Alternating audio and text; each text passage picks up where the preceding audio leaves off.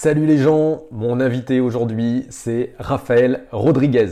Retenez bien son nom, il se murmure que ce chercheur en chimie cellulaire est notre futur prix Nobel. Raphaël est directeur de recherche au CNRS et dirige l'équipe chimie et biologie du cancer à l'Institut Curie. Il a reçu en 2019 la plus haute distinction mondiale dans sa discipline pour avoir mis en évidence le rôle du fer dans la résistance au traitement des cellules souches cancéreuses.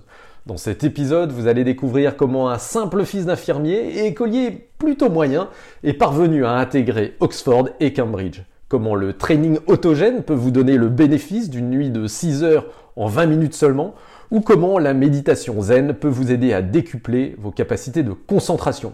Et puis plein d'autres trucs encore plus passionnants les uns que les autres. C'est un épisode tout simplement époustouflant qui va vous donner des trucs pratiques de dingue pour mener votre vie sabre clair.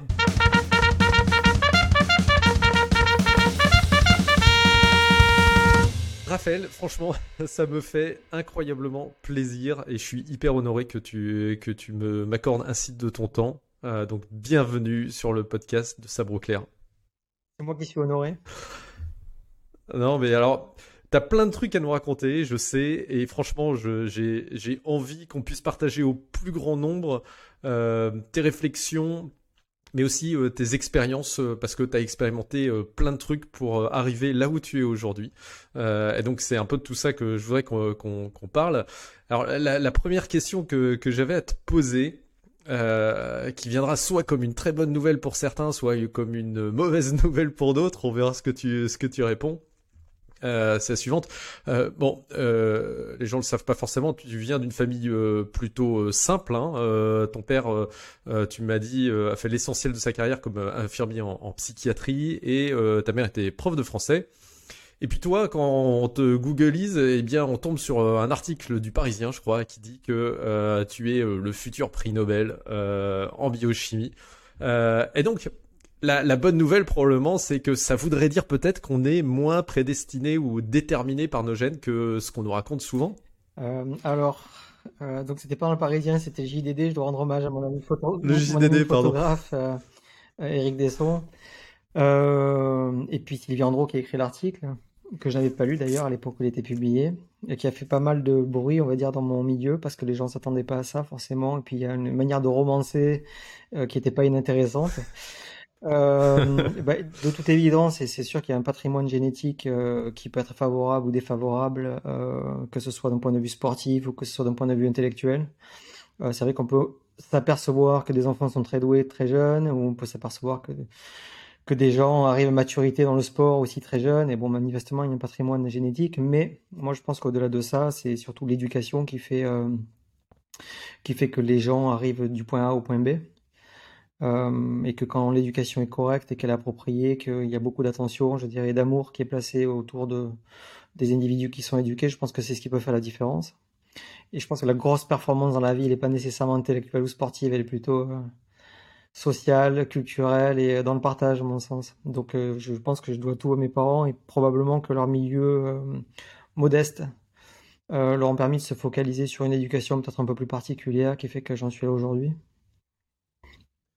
Ouais, alors euh, ça, voudrait dire qu'en gros, si euh, tu as eu des parents qui euh, eux-mêmes avaient, euh, on va dire, un boulot pas terrible parce que possiblement ils n'avaient pas une intelligence hors norme et que en plus ils t'ont mal élevé ou que les hasards de la vie font que tu t'es retrouvé orphelin, en gros, euh, t'es baisé, quoi. euh, bah, ça aide pas. Je pense qu'il y a des outliers. Il y a toujours des gens qui s'en sortent, euh, quel que soit leur milieu familial. C'est vrai qu'il y a des enfants qui sont maltraités, des enfants qui sont battus, qui sont malmenés pendant leur enfance. Et on retrouve ces enfants plus tard euh, extrêmement, on va dire, successful dans la vie. Et donc, je pense que ça dénote d'une intelligence précoce qui fait que l'éducation a été compensée dans une certaine mesure. Donc, ces gens existent, mais je pense pas qu'ils représentent la majorité. Euh, et donc euh, l'inverse est également possible. Il y a des gens qui peuvent être dans un milieu extrêmement favorisé d'un point de vue culturel et éducatif, mais si la base n'est pas présente, euh, c'est un petit peu plus compliqué. Voilà, donc c'est sûr que c'est mieux, ouais. c'est mieux d'être, je veux dire, élevé dans une famille qui, qui est attentive et qui fait des efforts. Voilà, et je pense que, je, je pense que, non pas qu'on manquait drastiquement d'argent, mais le fait d'avoir pas énormément d'argent, ça force à se focaliser sur les fondamentaux, je pense. Et donc, c'est une bonne éducation. Ouais, alors, en fait, euh, quand on a préparé cette émission, euh, tu, tu, tu m'as tu, dit un truc sur lequel je suis pas sûr d'être d'accord en fait. Euh, alors le, le, truc sur lequel je suis d'accord, c'est que le principal vecteur de transmission et, et, tout type de transmission en fait. C'est euh, effectivement l'affection, l'amour. Et donc euh, euh, l'éducation, elle passe davantage par l'amour que tu peux porter à tes enfants que par les sanctions ou le cadre que tu peux leur donner. Pour autant, toi, toi, le truc que tu retiens de ton éducation, et je, m'y attarde parce que euh, bon, euh, j'ai parlé de tes parents, euh, j'ai parlé de toi et donc de ton parcours assez hors norme, mais on, aurait pu parler de, de, ton frère et de ta sœur qui eux aussi ont des parcours très brillants. Et toi, t'attribues ça au fait que vous avez eu des parents, alors plein d'affection manifestement, mais aussi qui vous ont jamais rien rien imposé. Quoi. Et, et, moi, pour le coup, j'ai tendance à penser que pour le coup, le, cadre est, quelque chose d'hyper important. Tu vois, on parle de poésie par exemple. Euh, les, plus grands poèmes sont ceux qui, euh, euh, tu vois, ça va être des sonnets avec des alexandrins. C'est-à-dire qu'il y a une contrainte forte et il y a, un cadre fort et c'est ça précisément qui permet de, faire ressortir le, génie. et, globalement, c'est quelque chose enfin c'est une théorie que reprennent je pense beaucoup de, philosophes ou de ou de psychologues c'est que euh, c'est euh, précisément C.S. Lewis par exemple le, euh, l'auteur de, Narnia, il, disait ce sont les, difficultés qui préparent les gens ordinaires à avoir une destinée extraordinaire. et puis on pourrait citer un auteur que tu que tu aimes beaucoup, Nietzsche, qui dit c'est ce qui ne me tue pas qui me rend qui me rend plus fort. Tu vois. Bon et, et donc en fait, moi, je me demande si ce qui vous a permis à tous les trois, à toi, tes frères, et sœurs et toi-même, de réussir, c'est pas pas vraiment le fait que vos parents vous laissaient plutôt à la cool, mais plutôt le fait que la vie a été compliquée et que effectivement euh, euh, vous aviez pas des moyens énormes dans la dans, dans, la vie quotidienne, c'était euh, financièrement compliqué au jour le jour. Alors pour le coup là, ça sera pas Nietzsche, ça sera plutôt Montesquieu. C'est vrai que moi je pense qu'il vaut mieux inciter les gens plutôt que les contraindre. Euh, et dans ce sens, on pourrait citer un certain nombre d'exemples, euh, par exemple la musique, le solfège. C'est vrai que mettre des enfants au solfège très tôt dans la musique et leur imposer ce cadre assez rigide qui les force à apprendre et à, se contraindre même physiquement pour arriver à jouer du piano ou du violon, par exemple, combien de ces enfants finissent par faire de la musique et deviennent des virtuoses?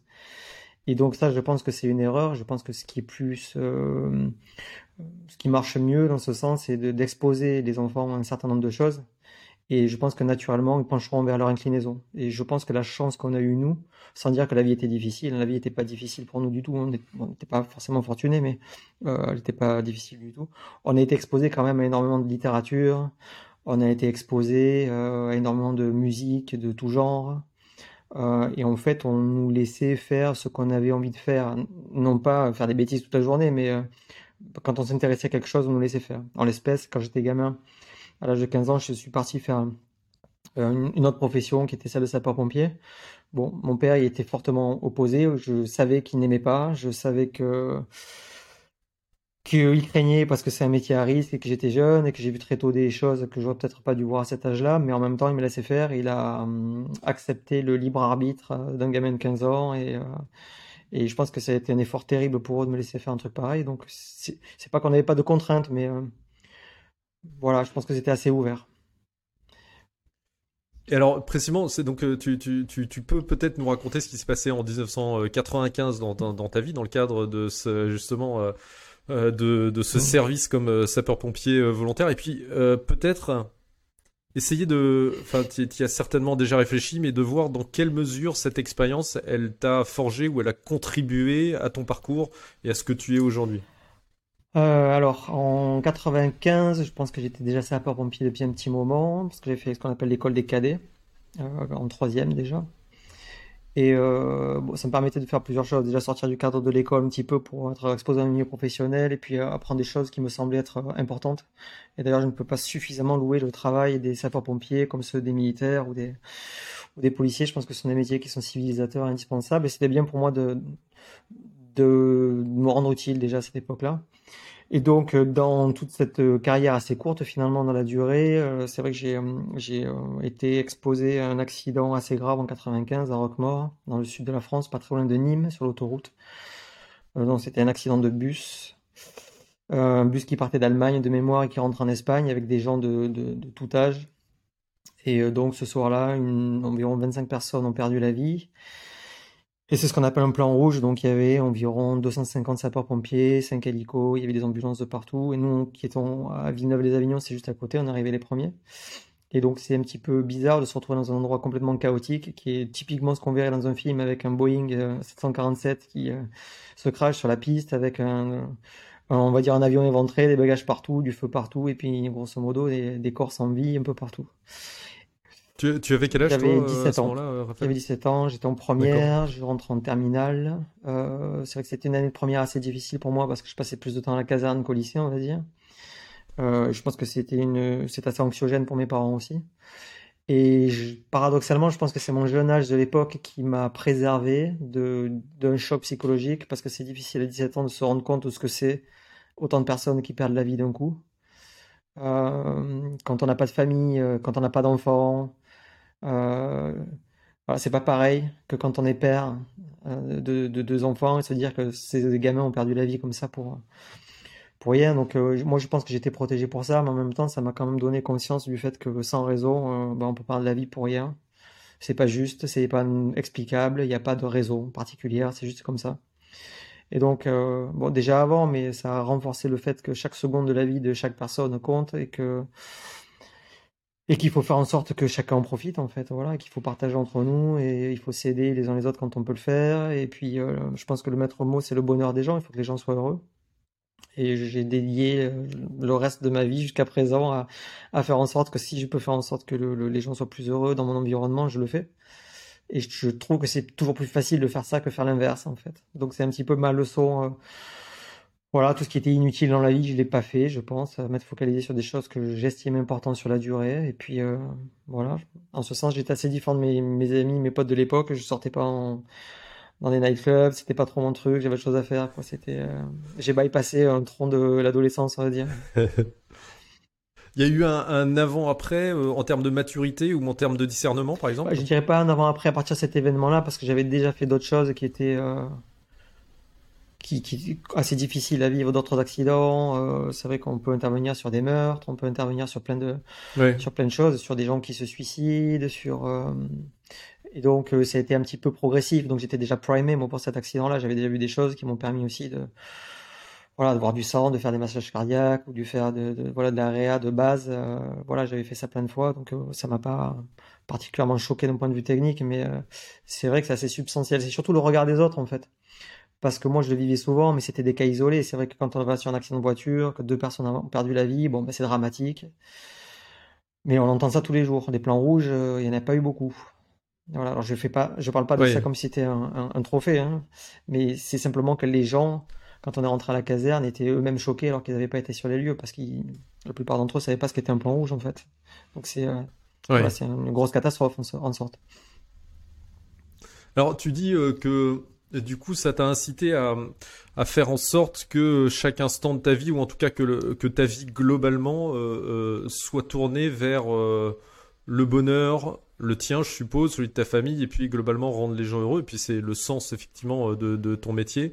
Alors il y a, y, a, y, y a un type qui a, qui beaucoup dans les années d'après-guerre réfléchi sur, la, sur les notions de de bonheur, etc. C'est Victor Frankl que tu connais peut-être, euh, qui euh, était un, un, neurologue, un psychiatre euh, qui, est, qui, qui avait vécu euh, quatre camps de concentration et, et, qui lui disait, donc c'est le fondateur de, de, de ce qu'on appelle la, la, logothérapie, donc la guérison par le sens, la raison de la vie, le sens de la vie.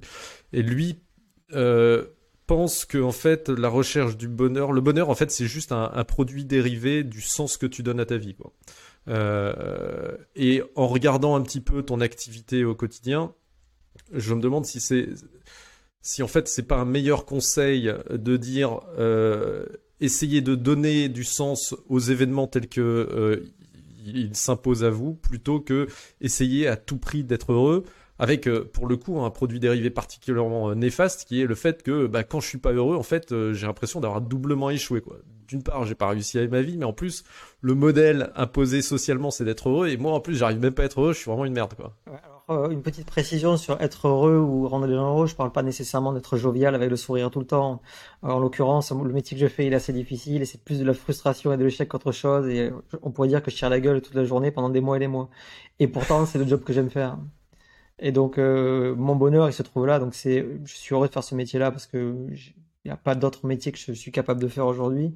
Mais en même temps, c'est dur. Donc, c'est simplement euh, voilà avoir sa place dans l'univers et avoir un sens à sa vie, être être heureux, je pense. Et euh, ouais, c'est ça. c'est Ouais, donc ouais, voilà, c'est c'est un, un, job qui a profondément du sens, quoi, en fait. Euh, voilà, c'est un job qui a du sens et c'est un job surtout qui me dépasse. Et l'objectif pour moi, c'est que ce que je fais, ça reste et que ça perdure au-delà de ma propre existence. Donc, si mon nom il passe aussi à ce qu'on a fait, c'est pas un problème. Mais euh, voilà, contribuer au savoir, à l'éducation, euh, à découvrir des choses que les gens ne connaissent pas et puis le, mettre ça en lumière pour eux, je trouve que c'est formidable comme métier. Donc, je j'ai pas d'autre métier à faire. C'est pas un métier d'ailleurs. Ouais, mais ça, ça, résonne vachement avec euh, ce que disent ce que dit la psychologie positive qui cite un certain nombre de critères qui expliquent ce qui permet d'être heureux effectivement je pense que la distinction que tu fais entre plaisir et bonheur, c'est en fait c'est pas la même chose. Euh, si tu veux être jovial toute la journée, il faut être sur ecstasy probablement ou euh, en tout cas, enfin voilà, c'est pas durable. Euh, et, et, l'un de ces l'un de ces ingrédients, c'est de contribuer à quelque chose de plus grand que soi. Et, donc c'est exactement en fait ce que mm. tu ce que expliques. Ouais, je pense, un avant et un après. Voilà comment je vois les choses un petit peu. Alors. Il y a un autre truc, moi, que dans l'entretien préparatoire que, j'ai bien aimé, euh, et qui m'a d'ailleurs euh, un peu surpris. Euh, c'est que tu m'as dit que quand tu étais, alors ça va rassurer peut-être des parents et puis peut-être aussi ceux qui n'ont pas été incroyables au lycée, mais ou, au collège, voilà, mais ou, à l'université d'ailleurs, peu importe. Mais c'est que t'étais pas l'élève modèle et tes profs n'ont pas écrit dans ton bulletin que tu étais le futur Einstein. Non, ils n'ont pas écrit ça, non, manifestement. Et je je sais pas quelle leçon tirer de ça. C'est vrai que j'étais tout, enfin plus ou moins toujours dans la moyenne. Euh, les matières scientifiques, on va dire que c'était relativement euh, simple. J'avais pas besoin énormément de travailler. Et puis euh, paradoxalement, j'étais pas très fort en orthographe, ce que je regrette profondément d'ailleurs. Euh, parce que j'aime j'aime lire des livres de, de, de Camus ou Flaubert ou autre, mais euh, c'était pas c'était pas mon truc. Et à quoi on peut assigner ça, je sais pas. Je sais pas si le système éducatif est adapté aux enfants. Je pense qu'il y avait déjà énormément d'hétérogénéité entre les élèves. Je pense qu'il y avait peut-être un facteur que je revois maintenant avec ma fille.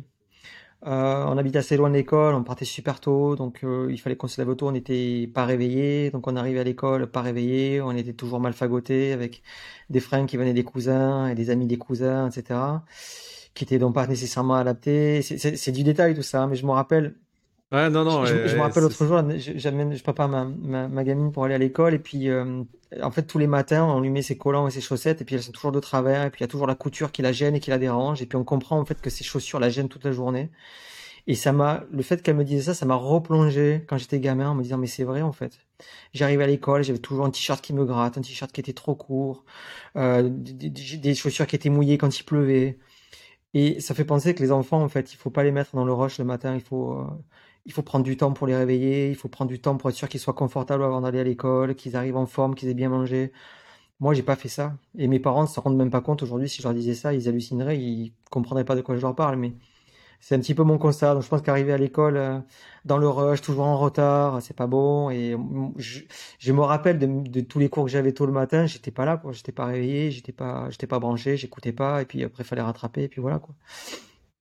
Ouais, donc comme un sportif, il faut arriver dans de bonnes conditions au match et euh, voilà. Je pense, après, je pense que je pense que notre système éducatif il est inadapté en ce sens où on force un certain nombre de choses. Tu vois, c'est ce que je te disais tout à l'heure, l'incitation plutôt que la contrainte. Apprendre la philo de Nietzsche à des gamins terminales. Euh, ouais, peut-être qu'il y a des gamins qui sont super éveillés, qui sont précoces là-dessus.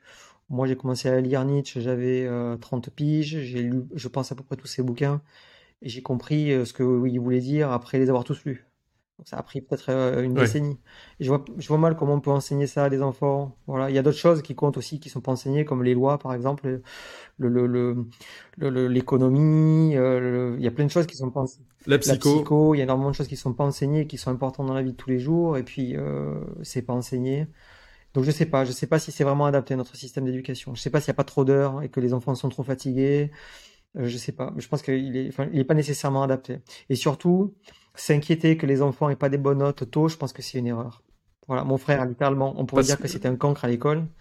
Voilà, bah aujourd'hui, euh, l'autre, il est euh, euh, anesthésiste réanimateur, il est dans une clinique, il est au PGHM et la sécurité civile en hélico, il fait du secours en montagne, il fait du secours en Afrique.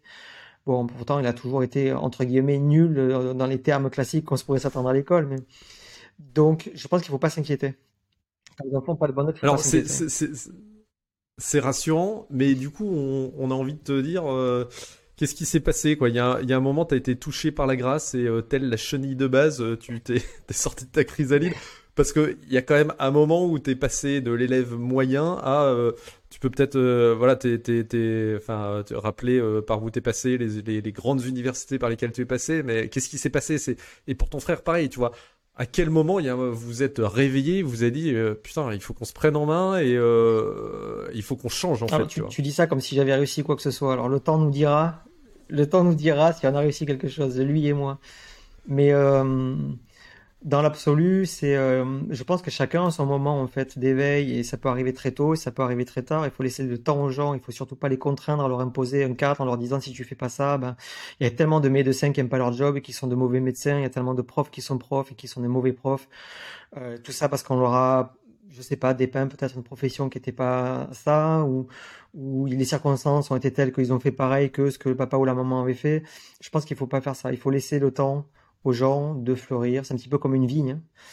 Euh, il y a un moment où il y a la raison, puis y a un moment où on collecte des grappes, et puis ça diffère, qu'on soit à Châteauneuf du Pape, ou qu'on soit euh, à Bonne, ou qu'on soit euh, dans le Merlot, ben c'est pas la même, c'est pas le même moment, quoi. Donc je pense qu'il faut laisser le temps aux gens de bourgeonner et les exposer un maximum de choses qui puissent trouver ceux qui va les exalter. Et moi, l'espèce, c'est pas que je ne sais pas si je dois retracer mon parcours plus tôt. Je pense que c'était en médecine. J'étais avec mon frère, Montpellier Nîmes, et puis on, a des cours de chimie orga. C'est un médecin qui nous enseigne les cours de chimie orga. Euh, je me rends compte de deux choses. Un, que le prof était nul. Euh, deux, de l'impact potentiel de la chimie organique sur la santé. Voilà. Et là, je choisis de pas continuer. Donc ma mère se débobine. Euh, elle comprend pas et elle a peur. Et euh, je dis à mon frère, on verra qui de nous deux, à la fin de notre euh, carrière professionnelle, qui aura soigné le plus de gens. Donc aujourd'hui, je suis l'éditeur et il a une avance sérieuse sur moi, mais je désespère pas de, de faire mieux. tout ça, en fait, parce que la chimie, je pensais effectivement que ça, c'est au centre de tout. Pour moi, la chimie, c'est la, matière, c'est euh, tout ce qu'on fait, tout ce qu'on voit, tout ce qu'on sent, tout ce qu'on mange, c'est la chimie, et c'est un impact euh, colossal sur ce qu'on peut faire réaliser. C'est, c'est créer de nouvelles choses, et euh, donc moi, je suis dans mon élément là-dedans. C'est assez facile pour moi pour le reste. voilà.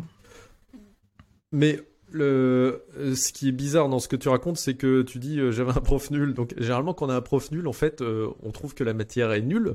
et c'est genre, t'as eu, tu t'es dit intellectuellement c'est important, tu vois. Et moi je crois pas personnellement que on fasse les choses. Et d'ailleurs c'est en contradiction un peu avec ce que tu disais précédemment, à savoir il faut trouver ce qui nous fait kiffer. Donc euh, c'était pas juste un kiff intellectuel, tu vois, ça, ça devait être de l'ordre de l'émotionnel, non deux choses. Je peux donner des noms de professeurs, je pense qu'ils méritent, euh, ils, méritent d'être cités. Hein. Les, les, les, les, mauvais ou les, bons Alors il y en a deux quand même. Alors le prof de médecine, il faut quand même donner son nom. Je pense qu'il est probablement plus en activité cette personne, mais c'était le professeur Badia qui aurait jamais dû enseigner la chimie orga. Mais j'ai eu la bonne fortune de croiser un autre professeur à Montpellier, Jean Crassous, qui euh, avait fait l'école de chimie et qui avait décidé, bon, qui était pharmacien aussi, qui travaillait à l'hôpital et qui avait euh, décidé de créer une sorte de, classe préparatoire euh, en fac de médecine et qui a enseigné que la chimie organique. Et j'ai eu la bonne fortune de le croiser et la bonne fortune qui discute de chimie avec moi et qui m'expose à des choses qu'on ne nous enseignait pas nécessairement en fac de médecine, mais qui me permettait très rapidement d'aller au-delà de ce qui me soit enseigné en fac. Et je crois que c'est à lui que je dois mon salut, parce que c'est lui qui m'a fait comprendre ça par des simples modèles moléculaires.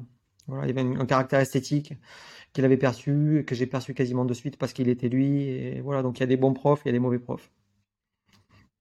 Qu'est-ce que tu qu'est-ce que tu veux dire par un caractère esthétique dans la chimie moléculaire? Parce que tu vois, c'est ça comme ça là, ça me. C'est ah, bah, simplement c'est dans la structure, c'est dans la forme des molécules.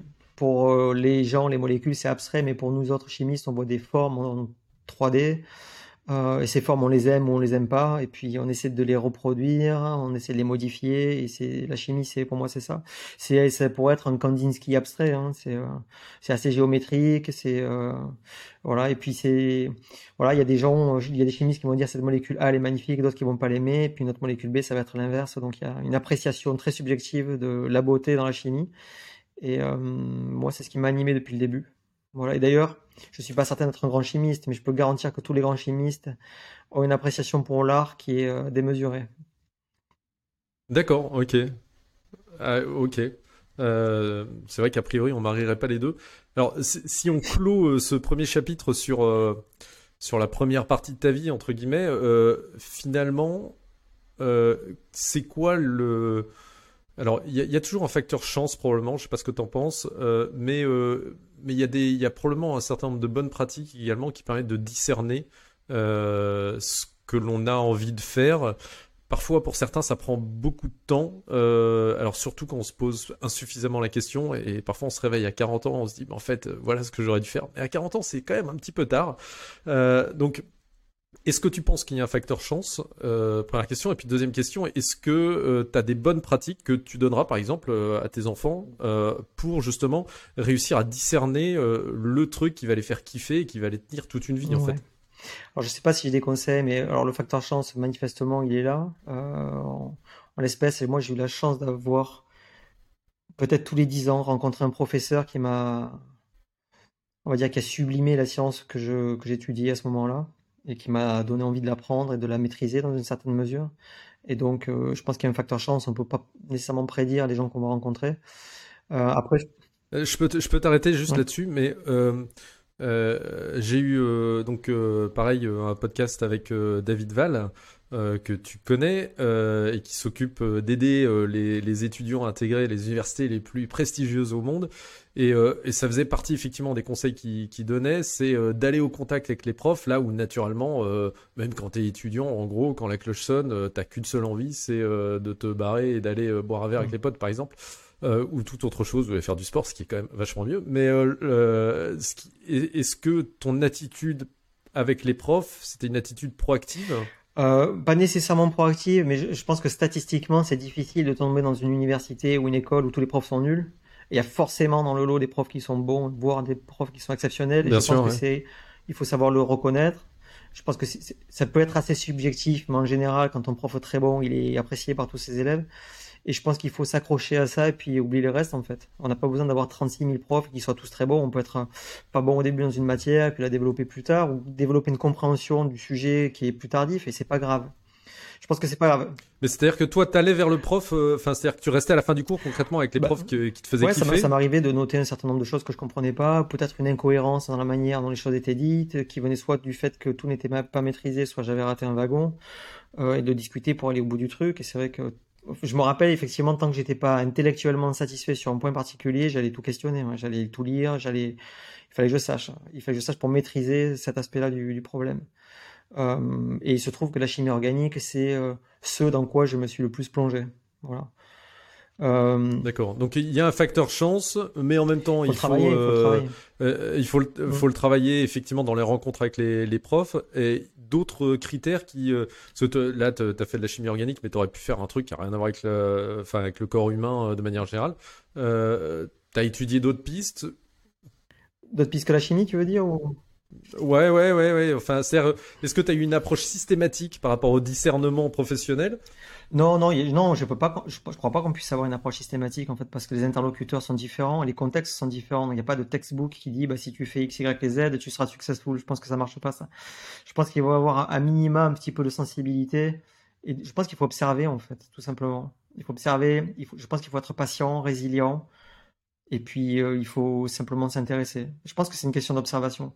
Et surtout, éviter la contrainte. Je pense qu'une erreur que les parents font souvent, euh, je pense qu'elle est double. La première, c'est de pas suffisamment observer. Tu vois, en l'occurrence, mes parents n'est pas nécessairement ultra présents, mon père en particulier.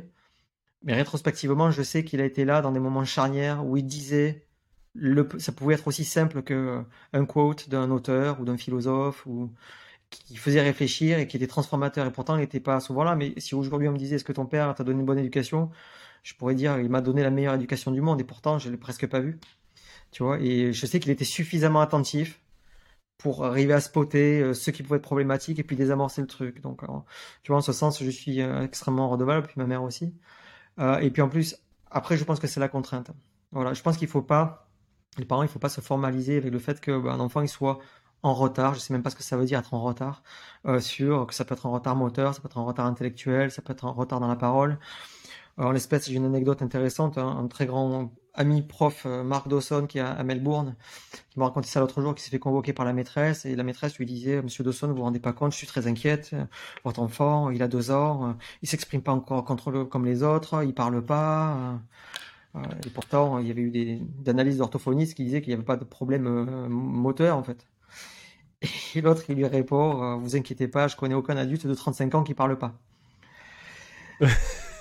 et le gamin aujourd'hui il est en pleine forme en fait. Donc ça, ça illustre le fait qu'on va euh, avoir, je sais pas, un comportement anxiogène. Il y a tellement de parents qui s'inquiètent parce que leur gamin il a 600 maths ou alors il fait 100 fautes d'orthographe par dictée. Il faut pas s'inquiéter, il faut, être patient. Je pense qu'il faut juste corriger sur le temps. Il faut arriver à guider et puis c'est tout quoi. Alors il y, a, y a du lâcher prise. Et en même temps, on voit bien euh, qu'il y a un moment, tu t'y es mis, quoi. Voilà. Et euh, tu t'y es mis aujourd'hui. Euh, je pense que ça serait pas euh, complètement faux de dire qu'il y a une analogie entre euh, la manière dont tu gères ta vie et euh, ce que peut faire un sportif de haut niveau pour pour garder une discipline. Et je sais que tu as testé plein de trucs. ensemble, on a parlé de, de training autogène, qui est une forme de d'auto-hypnose. Je sais que tu as, essayé, alors je sais pas comment on dit, la méditation, la méditation zen, c'est ça. Euh, as fait de l'Ironman également. Est-ce que tu peux nous parler de euh, ce que ça t'a apporté, ouais, et ce genre de, recettes ou de trucs qui contribuent et pourquoi tu as été les, chercher en fait je te rejoins sur le commentaire sur le sport, le sport de haut niveau.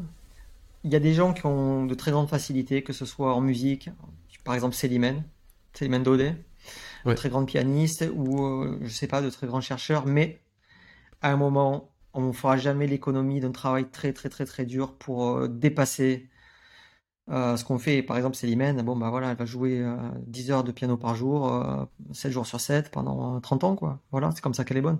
Je me rappelle à Cambridge, personnellement, entre midi et deux, pendant 7 ans, au lieu d'aller manger avec les potes, j'allais à la, bibliothèque et puis j'apprenais des, des réactions et j'apprenais la réactivité et je m'étais fixé une heure par jour d'apprentissage en plus pour être sharp. Et donc ce travail, je pense qu'il est nécessaire. Donc il y a une part de chance, il y a une grosse part de travail derrière qui est absolument indispensable. Euh, pour le, le, le, sport, pourquoi j'ai euh, exploré euh, le reste? Je pense que c'était un petit peu par nécessité. Le training autogène, c'était simplement parce que la, la, demande intellectuelle était telle à un moment qu'il fallait que j'ai une, une porte de sortie pour récupérer physiquement plus vite. pas, tu, tu, peux peut-être en, dire deux mots du training autogène, euh, comment ça se manifeste Alors, Le training autogène, c'est un petit peu la Schultz thérapie, c'est l'autosuggestion qui consiste à presque à se parler à soi-même de manière relativement répétée. C'est pas très éloigné de la méthode Coué, mais tout ça, ça fit un petit peu dans le même, dans le même, dans la même boîte, euh, qui consiste à quelques exercices qu'il faut pratiquer très régulièrement. Et ça peut être dur parce qu'il faut pas s'endormir, alors que c'est quand même le but de se relaxer, donc c'est le paradoxe, euh, qui permet très rapidement d'avoir une une méthode, comment dire, de, de, de récupération physique et intellectuelle qui est, euh, qui est impressionnante. Voilà, donc on peut faire 20 minutes de training autogène et puis récupérer 6 heures de sommeil, par exemple. Et donc pour les gens qui voyagent beaucoup, tu, tu, veux dire, tu, tu veux dire que euh, 20 euh, minutes de training autogène, ça peut être aussi reposant que 6 euh, heures de sommeil? Et ça prend des années pour en arriver là. Le seul truc, c'est que le, les exercices de relaxation sont tels que en général la personne va s'endormir au bout du deuxième ou troisième exercice, qui est pas compliqué, il suffit de s'allonger par terre et puis faire attention à un certain nombre de sensations, ça peut être la chaleur des mains, ça peut être le poids des jambes, ça peut être euh, sentir son rythme cardiaque, ça peut être le rythme de sa respiration et deux trois autres choses. Le truc c'est qu'on s'endort assez rapidement. Donc dans la phase préparatoire de training autogène, il faut avoir la force morale pour pas s'endormir en se disant que c'est un exercice. Donc, les premières étapes du training autogène ne sont pas nécessairement reposantes, en ce sens on s'endort pas. Mais quand on a pratiqué longtemps, euh, on peut arriver sans s'endormir à, pratiquer 20 minutes sur un fauteuil, dans un train, ou dans une gare, ou n'importe où, dans un meeting ennuyeux, par exemple. sans rentrer et puis récupérer la pêche. Ouais. Donc ça, c'était ça, c'était important. Et ça, ça marche vraiment pour toi Ça, ça t'a apporté des bénéfices euh, concrets Des bénéfices concrets. Euh... Et alors, parce que moi, j'ai regardé du coup euh, ce que c'était, et puis tu vois, je m'y suis mis. Alors, j'ai pas l'impression pour l'instant de faire des progrès absolument incroyables. J'arrive pas à contrôler la chaleur de mes mains, par exemple. Euh, mais euh, je fais le parallèle entre le training autogène et l'auto-hypnose et j'ai vraiment l'impression que les deux euh, sont quand même très très proches. Euh, dans l'auto-hypnose, l'intérêt c'est que une fois qu'on est dans cet état euh, bah, d'hypnose, c'est d'aller se mettre un certain nombre de suggestions qui vont imprégner l'inconscient de manière à ce que ton inconscient arrête de de faire du sabotage sur tous les trucs que tu essayes de réussir dans ta vie, mais qu'au contraire, en fait, toute la force et la puissance incroyable de, l'inconscient hein, qui processe euh, 10 000 fois plus d'informations par seconde que le, que le cerveau conscient, bah, toute cette force soit mise euh, euh, au service de ton, de ton objectif. Est-ce que toi, tu te mettais un certain nombre d'auto-suggestions également pour euh, réussir tel ou tel truc dans ton boulot et être meilleur ou plus performant, ou c'était simplement de la relaxation Non, moi, j'essaie de limiter à la relaxation. pour le reste, j'ai pas sans dire que je suis successful non plus, mais j'ai jamais vraiment euh, eu besoin de, me convaincre de, certaines choses pour arriver à marcher mieux ou être plus performant, euh, sachant que pour moi, dans mon métier, ce qui est important, c'est euh, la réflexion intellectuelle et en fait, je me fous royalement de savoir ce que les gens pensent de moi, donc je sais, je pense, ce qui est important. Et je me focalisais là-dessus et je me disais que mon succès se mesurerait à ça. Il n'y a pas vraiment de performance autre que la réflexion dans ce cadre-là. D'accord. Voilà. Le zen, tu nous en parles? Alors le zen, bah pareil, ça c'est, ce sont des livres que mon père m'a, m'a, passé un moment. Dans le zen, il avait ce livre qui faisait partie de son livre de chevet, Les trois piliers du zen, de Philippe Kapleau. Euh, donc le zen, c'est une, une, une, pratique, on va dire, japonaise. Et mon père, à l'époque, avait rencontré un maître japonais qui était le premier maître japonais de zen en Europe, Taizen Deshimaru, avec qui il avait appris le zen. Et un des aspects du zen, c'est d'être capable de... Euh, c'est très caricatural, je devrais peut-être pas dire ça parce que c'est vraiment trop caricatural, mais c'est voilà, rester assis sur un coussin qu'on appelle un zafou d'ailleurs, tu vois, j'en ai un ici là. Voilà. ah ouais, ça a l'air hyper confortable pour voilà, Normalement, il est, normalement il est rempli d'un substrat qu'on appelle le capoc, voilà, qui est assez, assez, assez, assez mou, qui permet de rester assis pendant un certain temps, avec une posture qui devient très rapidement inconfortable et qu'il faut garder. Euh, et il faut être euh, imperturbable. Donc c'est pas euh, un enfin c'est pas ça peut arriver que dès que tu te déconcentres, le maître zen il te colle un coup de bambou sur le, sur l'épaule pour te faire sentir la douleur et te rappeler que tu es en train de perdre ta concentration. Donc euh, et puis tu peux avoir des fous rires interminables où tu voilà, tu te fais taper quoi. Euh, méthode méthode japonaise, on va dire et je crois qu'un des concepts c'est d'arriver à laisser filer des idées sans les retenir. Ce qui est extrêmement difficile. Et faire ça pendant 12 heures sur un coussin, faire ça pendant 3 jours, c'est dur. Toi, t'as fait ça 12 heures d'affilée si, ouais. J'allais à, Cam... 12 heures d'affilée dans le, dans le parc. Euh, j'ai pas fait ça à Milan non plus. Hein, mais, euh... Alors pourquoi j'ai fait ça? Parce que euh, c'est... Euh, alors attends, non, non, non, parce que, attends, parce que tu vas un tout petit peu vite, mais il y a une question que forcément on se pose quand tu dis 12 heures. C'est que normalement, en bas de la pyramide de Maslow, tu as les besoins primaires. Euh, qui sont les besoins tout court d'ailleurs. Et, euh, et du coup, tu fais comment pendant 12 heures euh, Enfin, genre, t'es un pur esprit, t'as plus de besoins corporels, la nature. Ah bah non, mais tu peux te préparer, mais je veux dire, si tu manges pas trois pizzas la veille et que tu bois pas trois tasses de thé le matin, ça va quand même. Donc, on peut tous se passer 12 heures sans manger, tu vois. En fait, t'es une machine. Non, mais ça, non, mais ça se fait pas en un jour, ça. Et puis, je vais pas dire que j'ai fait ça toute ma vie non plus, mais c'est, moi, j'ai trouvé que c'était une pratique qui était salvatrice en ce sens où ça, ça, donne une préparation, euh, pas, pas, psychologique ou intellectuelle, mais euh, spirituelle aussi dans une certaine mesure, qui, euh, qui permet de reprendre le dessus sur, euh, sur un certain nombre de choses. Et quand la vie est stressante et qu'on perd le cap un peu sur ce qui est important, ce qui n'est pas, quand on quand on n'arrive plus à travailler, quand on n'arrive plus à se concentrer, je, je pense que c'est c'est exceptionnel le zen. Il n'y a pas d'autre chose qui, qui, qui ait cet impact-là.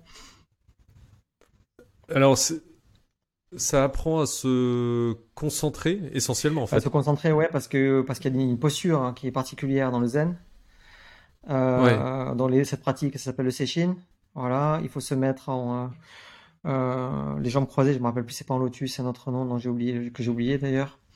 Euh, et il faut avoir une posture avec le dos droit. Il faut, enfin, faut tenir hein, le dos droit comme ça, ouais, pas trop cambré. Il y a une posture particulière. Et puis il faut simplement voilà, être concentré, euh, c'est ça qui est difficile, je pense. Être imperturbable, hein. il peut faire froid dehors, il peut pleuvoir d'un coup, il peut, euh, il peut y avoir quelqu'un qui parle à côté, il peut y avoir une voiture de police qui passe parce qu'on est, on est dans le parc, donc il faut se détacher de tout ça et c'est très difficile de rester ultra concentré. Et ça, ça t'a permis de progresser de manière significative en termes de concentration après dans tes Oui, ça se travaille. Je l'ai pas pratiqué non plus énormément parce que ça demande énormément de temps et c'est pas adapté à mon métier de chercheur. Hein. C'est comme un sport de haut niveau, les. Euh, et quelque part, dire rester zen, c'est un petit peu galvaudé comme mot parce que ça veut pas vraiment dire ce que ça apporte. Hein. Ça veut dire rester calme, ok, mais c'est autre chose le zen, c'est pas rester calme. Euh, non, et ça m'a permis effectivement de, de, de peut-être d'amener mon esprit dans un registre un petit peu différent qui me permet d'être plus résilient aujourd'hui, je pense. D'absorber plus de choses, d'être un petit peu plus patient, d'accepter des choses que normalement je n'aurais pas accepté, de, de laisser filer un peu plus parce que c'est pas important, de faire la différence entre ce qui est vraiment important et ce qui l'est pas arrive à choisir les, combats de, vie, quelque part. Et alors, comment tu travailles la, question de la, motivation? C'est-à-dire que, ok, certes, tu as un job qui, euh, intellectuellement et puis profondément, euh, a du sens pour toi, euh, pour tout le monde d'ailleurs, mais, en particulier pour toi, évidemment. Et, donc, ça, ça aide à se lever le matin, aucun doute sur le, sur le sujet. Mais pour autant, bah, il y a des jours où on est fatigué, il y a des jours où notre collègue nous saoule. Euh, comment est-ce que toi, tu as, des, des, secrets, des recettes ou des bonnes pratiques simplement euh, pour venir à développer cette, euh, motivation?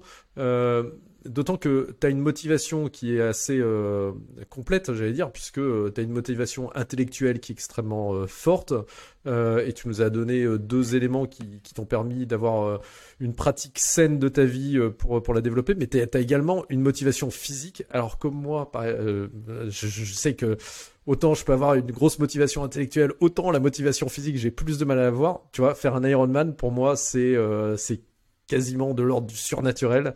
Euh, et donc, ouais, globalement, comment tu as travaillé cette question de la motivation euh, et est-ce que tu as des conseils? Euh, Ouais, il y a plein de conseils. déjà, rien ne, ne s'obtient sans un travail qui est difficile. Et en ce sens, je... Ouais, mais c'est chiant le boulot, quoi. T'en as conscience, tu vois. Et donc, on n'a pas envie de le faire, précisément. On n'a pas envie de le faire, mais c'est. Je pense pas que ça s'acquiert en une journée. Et le Ironman, c'était dur pour ça en ce sens où il fallait préparer six disciplines, trois disciplines sportives et puis euh, trois disciplines, on va dire, d'accommodation. Donc c'est vrai qu'il y a donc il y a le vélo, il y a la, la, la, natation et le et le run, et mais il y a aussi l'alimentation, le stretching et le repos. Le repos fait partie du, euh, c'est la sixième discipline absolument indispensable pour construire du muscle et arriver à tenir sur la durée. Et donc euh, moi j'ai fait cette cette compète pour deux raisons. La première c'est que mon métier euh, il n'est pas sous mon contrôle. Voilà, il y a une partie qui est sous mon contrôle, c'est on va dire ma capacité intellectuelle à travailler correctement, à poser les bonnes questions et à effectuer la tâche dans le laboratoire avec les bonnes personnes. Voilà. Mais il y a une partie d'écriture d'articles qui est évaluée par des experts internationaux et euh, notre métier est tel que ce processus-là est devenu insupportable, en ce sens où des compétiteurs te plombent ton papier, ou des compétiteurs ou des collègues vont peut-être te jalouser ou penser que c'est pas assez, et finalement ta destinée n'est plus entre tes mains. Même si tu as tout fait de manière parfaite, tu peux avoir un article sur lequel tu as travaillé 5 ans, où tu as dépensé 2 millions d'euros, et tu te fais plomber ton papier parce que le mec, le jour où il a lu ton article, il était mal luné, il s'est dit non, ce papier passera pas. Et c'est c'est c'est une sorte de violation intellectuelle en fait. C'est très très très difficile de se faire bâcher comme ça à... de manière constante en fait. Nous, notre quotidien, c'est ça. Et c'est très difficile parce que ça, intellectuellement, ça affecte aussi l'évolution de la science. Aujourd'hui, maintenant, les gens sont primés pour pour justement répondre à des questions qui servent à rien, avoir plus de data qu'on pourra pas mettre dans l'article de toute façon parce que l'article est déjà trop long, donc ça a plus de sens.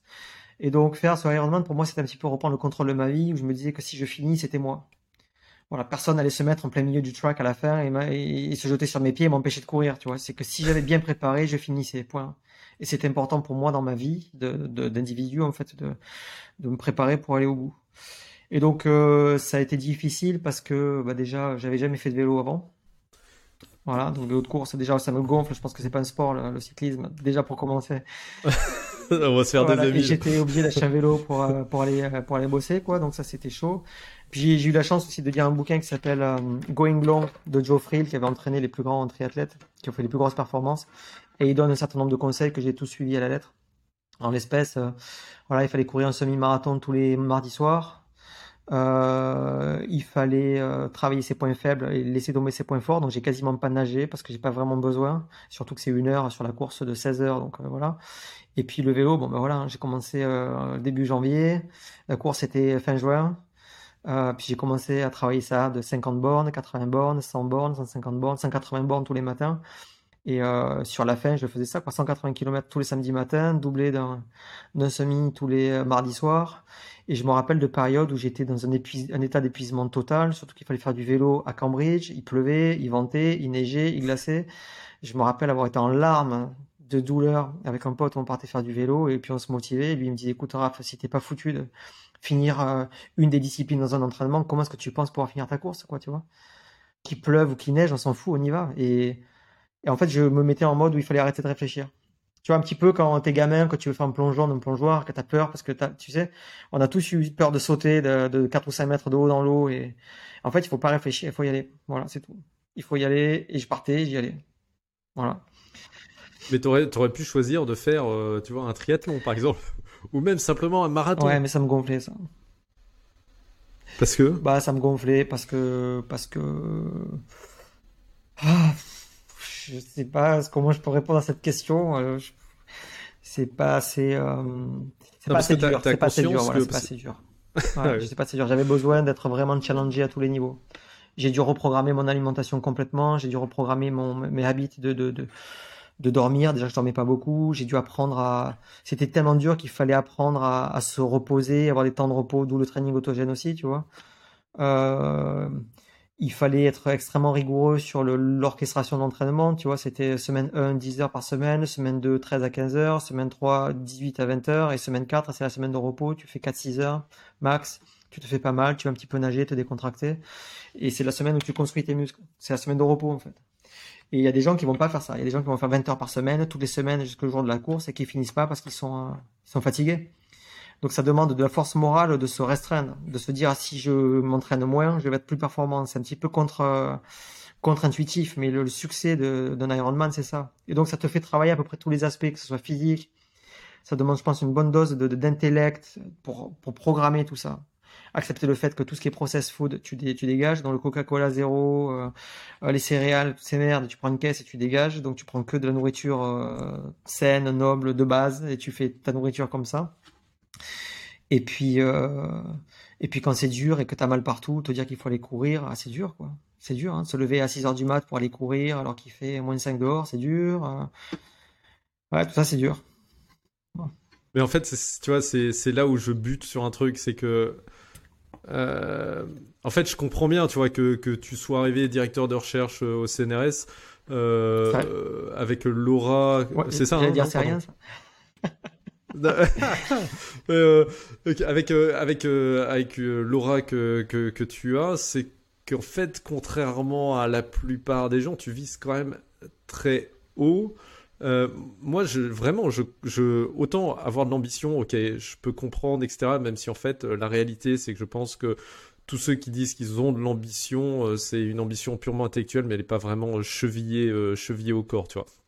Mais de là à avoir ce niveau d'ambition, je me dis, soit la vie est vraiment injuste parce qu'en fait, c'est en toi et tu l'as pas choisi et c'est comme toi, soit tu as compris un truc dans le fonctionnement de l'être humain ou de, de, la, de la psyché euh, et qui permet justement de, de, de, libérer cette, cette force incroyable et qui, qui est quand même enfin, un atout de, de malade mental. C'est-à-dire que euh, c'est quoi la différence? Qu'est-ce que que les mecs qui se lèvent pas à 6 heures du matin qui abandonnent leur entraînement euh, au, au, triathlon ou à l'Ironman au bout de de d'une semaine qu'est-ce qui leur manque, tu vois?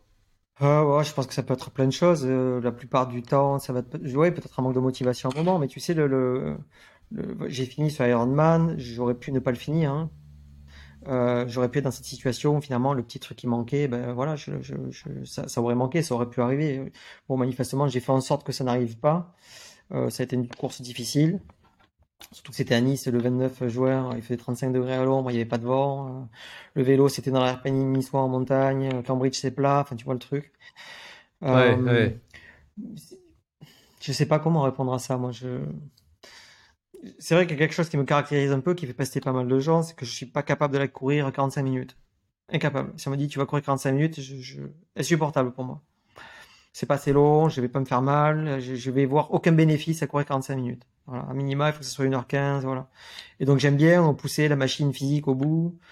Euh, et je pense effectivement que quand tu fais ça, quelque part, tu, tu peut-être tu débrides un peu la machine physiquement et euh, psychologiquement. Voilà. Et donc je pense que ce travail pour moi, il était nécessaire. Euh, mais euh, heureusement que je suis pas le seul. Euh, je pense que c'est le cas de, de, de, plein de gens en fait. Voilà. Ben, moi, je pense que le, le, cas de plein de gens, c'est que ils ont pas le, le, dixième de ta motivation, tu vois. Et je me mets dedans d'ailleurs. Hein, mais tu, tu, et du coup, peut-être, peut-être, je peux, je peux renverser la, la, la, la question, tu vois, pour qu'elle soit peut-être plus facile à répondre pour toi. Mais maintenant que tu es père de famille, alors tes enfants sont encore jeunes, mais ils vont, ils vont grandir qu'est-ce que tu vas faire Qu'est-ce que tu as prévu de faire Parce que je suis sûr que tu l'as intellectualisé en plus. Qu'est-ce que tu as prévu de faire pour que euh, il développe cette espèce de, force mentale de malade mental euh, bah, Écoute, paradoxalement, je m'en préoccupe pas une seule seconde. Et il n'y a absolument pas une minute où j'ai pensé ou même discuté avec euh, la maman de ça et de savoir quelle stratégie d'éducation on allait apporter. C'est au feeling, au jour le jour. Euh, c'est quasiment tout à l'intuition. Et puis, bah, des fois, il y a des écarts. Et puis, des fois, ils, ils nous, slash, ils me mettent en difficulté parce qu'ils font toujours le truc que tu peux pas comprendre parce que c'est pas logique et ça peut lier à des milliards de trucs. Une contrainte dans la journée, euh, de la fatigue. Et ça demande un effort intellectuel supplémentaire pour essayer de comprendre d'où le, pro, le problème vient, quoi. Et moi, ça me challenge intellectuellement tout le temps. Donc, dans une certaine mesure, j'apprends beaucoup plus d'eux que ce qu'ils apprennent de moi. Donc ça, c'est peut-être un, problème potentiel si je joue pas mon rôle jusqu'au bout. Euh, après, je pense que le seul, c'est pour ça que je pense qu'il n'y a pas de textbook et je pense que c'est aussi bien.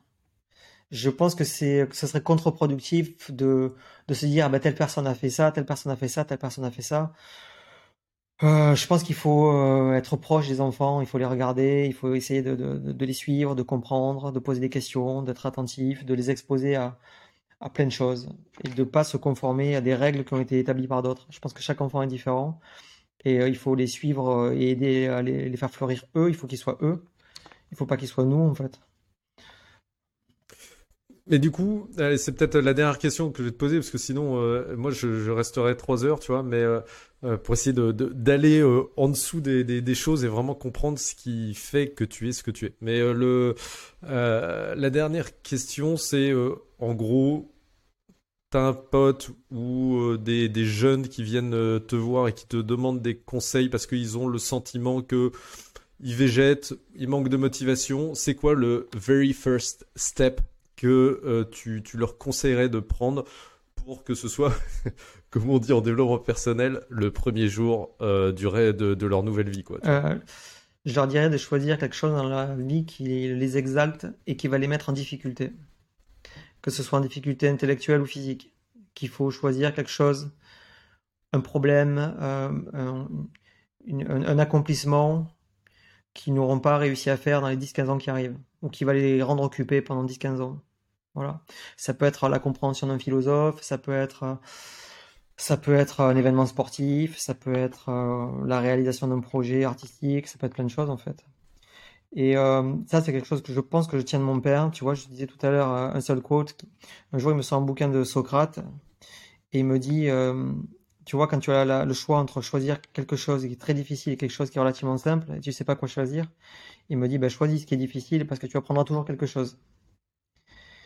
Et quand c'est dur, on est, on doit faire face à des échecs. Et je pense que l'échec, c'est la période d'apprentissage. Alors, ça peut être euh, comment dire, contraignant et difficile à vivre. Mais je pense que c'est la partie la plus intéressante de la vie, en fait. Quand on réussit, on se pose jamais la question pourquoi ça a marché. Ça peut être pour les raisons qu'on pense, ça peut être pour d'autres raisons, mais on réfléchit jamais à ça. Tu vois Et donc, euh, quand tu échoues, tu veux pas échouer deux fois, donc tu es obligé de te poser la question merde, pourquoi j'ai échoué Qu'est-ce que je dois faire la prochaine fois pour réussir? Et si tu choisis des choses qui sont difficiles, tu vas échouer beaucoup. Et ça ne peut que conduire la personne à comprendre ce qui, ce qu'elle est, ce dont elle est capable, d'avancer, d'évoluer, de grandir, dans un sens ou dans l'autre. Et donc c'est difficile de choisir, tu vois, quelque chose de plus explicite parce que les gens sont différents. Mais je pense, mais je pense que chaque personne dans la vie a quelque chose qui lui plaît. Tu vois, et je parle pas de hobby nécessairement. Je parle, je parle, ça peut être quelque chose de professionnel, ça peut être la réalisation de soi. Je sais pas, ça peut être une composition particulière, ça peut être un artiste musical, ça peut être un peintre, ça peut être, tu vois, ça peut être, euh, je sais pas, moi, réaliser euh, la, construction d'une association caritative dans un domaine qui est sous-représenté, et puis on part de zéro, ça va être très difficile parce que c'est pas, la conjoncture s'y prête pas et, euh, et personne va comprendre, mais la personne est visionnaire et il faut que ça soit mis en place. Tu vois, ça peut être plein, plein, plein de choses.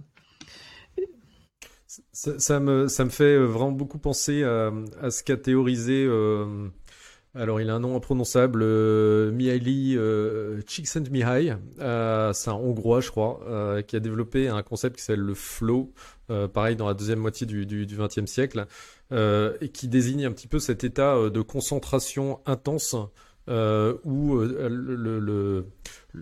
le, critère principal pour savoir si c'est dans le flow ou pas, c'est que tu euh, perds la notion du temps. Euh, typiquement, euh, ça peut être un jeu vidéo hein, où ta mère vient te chercher ou, ou, un pote vient te chercher et puis tu dis mince ça fait déjà deux heures que je suis en train de jouer.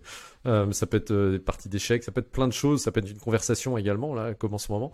Euh, et, et cette, ce, ce, flow il se caractérise par plusieurs critères notamment le fait que tu es dans un niveau de difficulté. Je pense que ça correspond pas mal à ce que, ce que tu expliques. Tu es dans un niveau de difficulté qui est sur la ligne de crête entre euh, c'est trop facile et du coup je vais m'ennuyer et c'est trop compliqué et là je vais avoir le sentiment d'être mmh. une merde.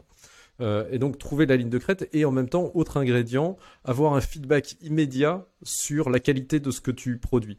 Euh, alors, si on reprend l'exemple de, l'école, même si euh, je pense qu'il y a peu d'élèves qui sont dans le flow euh, au quotidien, mais c'est vrai qu'on a un feedback immédiat sur ce que, sur, grâce, à nos notes. Je pense que c'est ce que tu es venu chercher en faisant de l'Ironman, c'est-à-dire te dire, en fait, est-ce que j'étais capable d'aller au bout de mon entraînement? Est-ce que j'ai atteint l'objectif que je voulais? Tu as un feedback immédiat et tu étais sur cette, sur, cette ligne de crête entre inatteignable et chiant, pour reprendre, je crois, ton, ton, ton expression.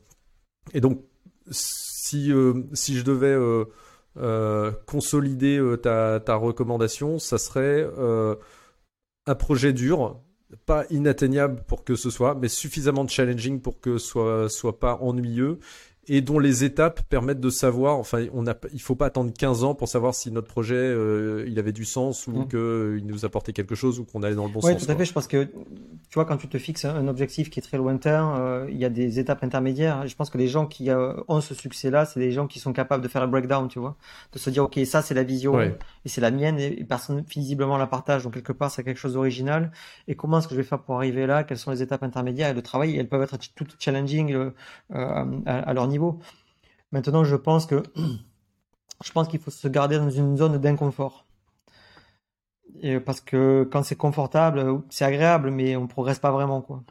Donc il faut savoir si on veut euh, se connaître. C'est bien de connaître ses limites aussi. Tu sais, quand tu fais du sport euh, bah, à, ce niveau-là, il y a un moment où tu, bah, tu penses pouvoir faire un truc et puis tu n'y arrives pas. Puis il y a quelque chose dont tu étais persuadé de pas être capable et puis finalement euh, tu le réalises à merveille. Et donc je pense que ça permet aux gens de, savoir où ils en sont, ce qu'ils sont capables et dans quel euh, domaine ils sont capables de progresser. Euh, donc et c'est une sorte de, satisfaction euh, hyper importante. Bah, c'est sûr que quand tu es certain que tu vas échouer quelque part et puis finalement tu te retrouves à exceller, bah, tu découvres quelque chose que tu n'étais pas capable de faire. Donc ça, ça donne énormément de satisfaction et ces moments dans la vie, je pense qu'ils sont pas très nombreux. Donc je pense qu'il faut délibérément aller s'exposer. C'est pas grave d'échouer en fait. Hein. Il faut il faut aller s'exposer. Il faut que ça soit dur. Il faut échouer. Il faut réfléchir. Il faut changer. Euh, pour le meilleur. Et, euh, et je, en fait, je pense que c'est ça qui est intéressant dans la vie. Moi, je vois pas ce qu'il y a d'autre d'intéressant, quoi. Écoute, euh, on, restera sur cette pensée, cette recommandation qui me paraissent vraiment, ouais, effectivement, hyper importante et qui demande une certaine forme de, de, maturité, évidemment, probablement pour, pour y parvenir.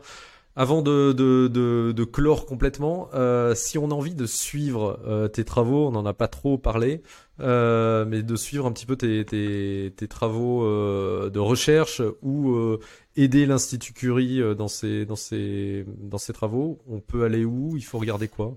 Euh, ah bien, il faut suivre l'Institut Curie. Alors, il y a deux, deux, euh, euh, je sais pas comment dire.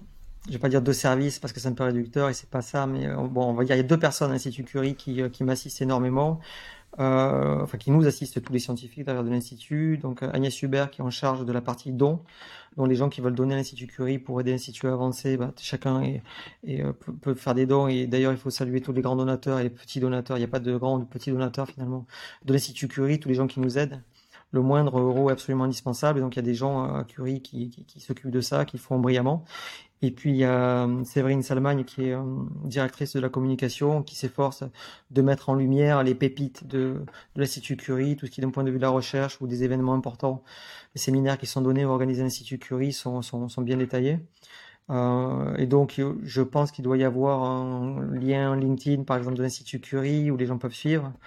Et puis, euh, moi, je suis qu'un des 90 chefs d'équipe de l'Institut Curie. Il y en a 89 autres, donc il y a du travail, hein, si, si on veut tout suivre. Mais euh, voilà, je pense que c'est le plus simple. On mettra les, les, ouais, les références de ces personnes dans les, dans voilà. les commentaires de. Je, je pense qu'elles doivent être dans le LinkedIn aussi toutes les deux. Bon, après, il y a plein d'autres personnes à l'Institut Curie qui nous servent, mais je pense que c'est les deux personnes qui sont, je veux dire, en tête de pont et qui orchestrent ça avec nous dans une certaine mesure. Et qui le font très bien, par ailleurs. Donc, euh, une petite salutation de ma part, si elles entendent. Et puis. Euh, et puis euh, voilà, et puis après il y a les aficionados de la science qui sont toujours à même de télécharger une publication en anglais qui va faire 20 pages sur lesquelles une trentaine de chercheurs ont travaillé pendant 5 ans et essayer de comprendre. Voilà. Et j'ai vu que la liste de tes publications est particulièrement non, longue. Elle est modeste par rapport à d'autres, mais c'est pas dans le nombre, c'est dans le contenu. Malheureusement, les gens apprennent à lire avant d'apprendre à compter, c'est dommage. L'inverse, apprendre à compter avant d'apprendre à lire. À compter avant. Ouais, ouais, ouais. Écoute Raphaël, merci vraiment beaucoup. Merci à toi. Euh, very insightful. Et puis euh, j'espère que euh, nos éditeurs en retireront autant de profit que moi j'en ai retiré. Donc, on pourra beaucoup. faire la même dans 15 ans, on verra si j'ai le même discours.